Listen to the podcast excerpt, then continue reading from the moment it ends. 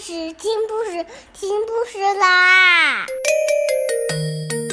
重要的事情说三遍，小屁哒啦啦，明天见！快来听故事吧！Now it's time for Paddington.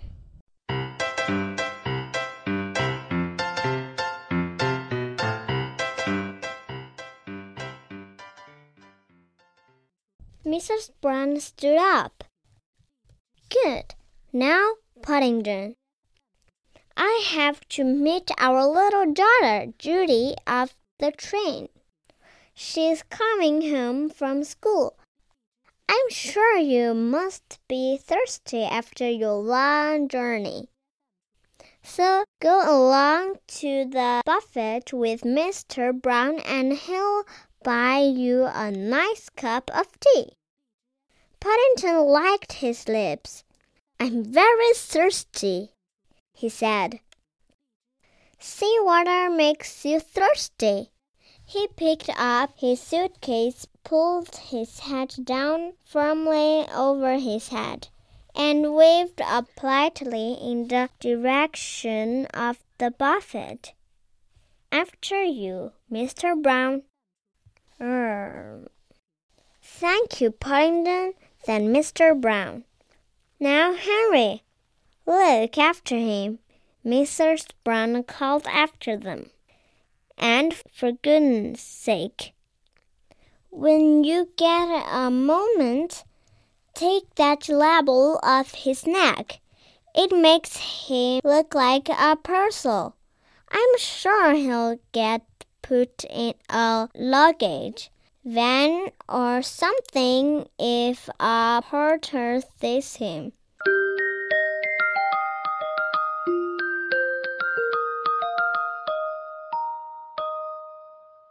The buffet was crowded when they entered, but Mr. Brown managed to find a table for two in a corner. By standing on a chair, Paddington could just rest his paws comfortably on the glass top. He looked around interest while Mr. Brown went to fetch the tea. The sight of everyone eating reminded him of how hungry he felt. There was a half eaten bun on the table, but just as he reached out his paw, a waitress came up and swept into a pan. You don't want that, dearie, she said, giving him a friendly pat. You don't know where it's been. Paddington felt so empty. He didn't really mind where it had been, but he was much too polite to say anything. Well, Paddington, said Mr. Brown, as he placed two steaming cups of tea on the table and a plate piled high with cakes. How's that to be going on with? Paddington's eyes glistened. It's very nice. Thank you, he exclaimed, eyeing the tea doubtfully. But it's rather hard drinking out of a cup. I usually get my head stuck, or else my head falls in and make it taste nasty. Mr. Brown hesitated. Then you better give your hat to home. I'll pour the tea into a saucer for you. It's not really done in the best circles, but I'm sure no one will mind, just this once.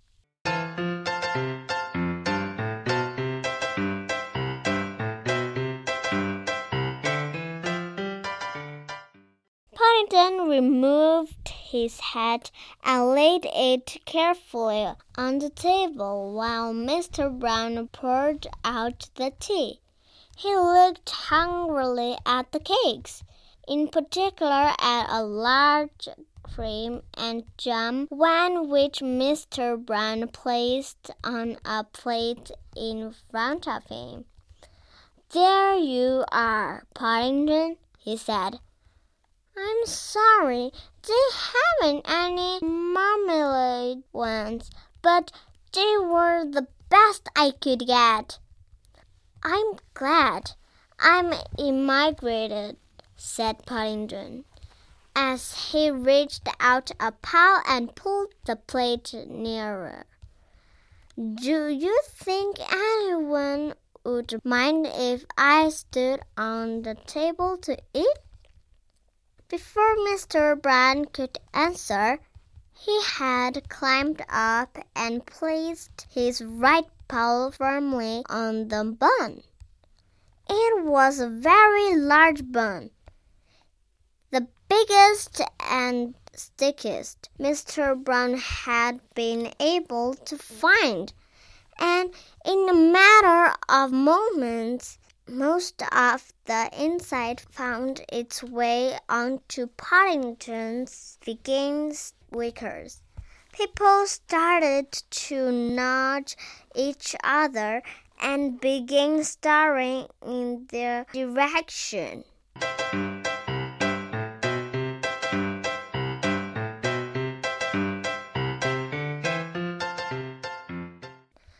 Mr. Brown wished he had chosen a plain, ordinary bun, but he wasn't very experienced in the ways of bears.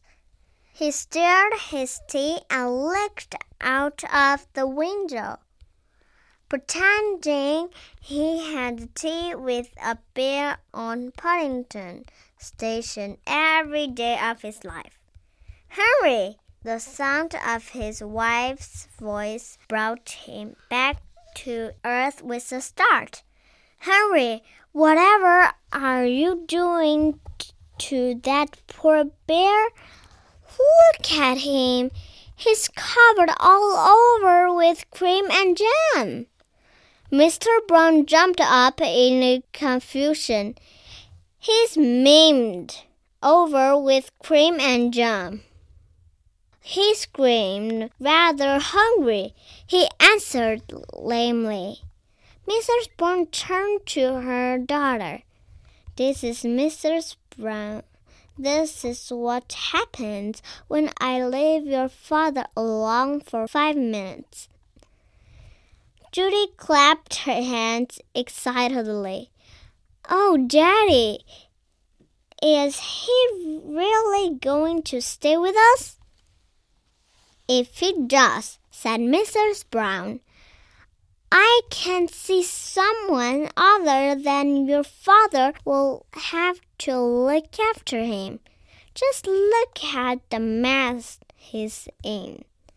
Paddington, who all this time had been too interested in his bun to worry about what was going on.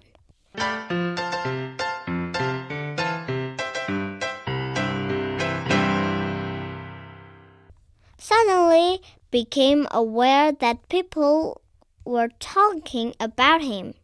He looked up to see that Mrs. Brown had been joined by a little girl with laughing blue eyes and long fair hair. He jumped up, meaning to raise his hat, and in his haste slipped on a patch of strawberry jam which somehow or other had found its way onto the glass tabletop. For a brief moment he had a dizzy impression of everything and everyone being upside down.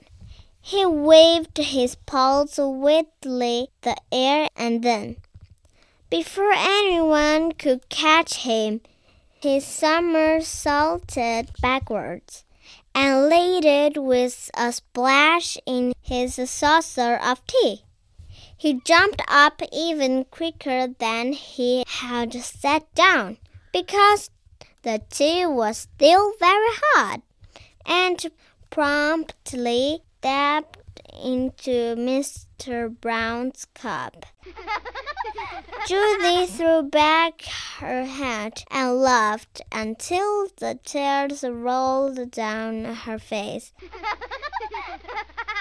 oh, Mommy, isn't he funny? she cried. Paddington, who didn't think it at all funny, stood for a moment with one foot on the table and the other in Mr. Brown's tea. There were large patches of white cream all over his face, and on his left ear there was a lump of strawberry jam. To be continued.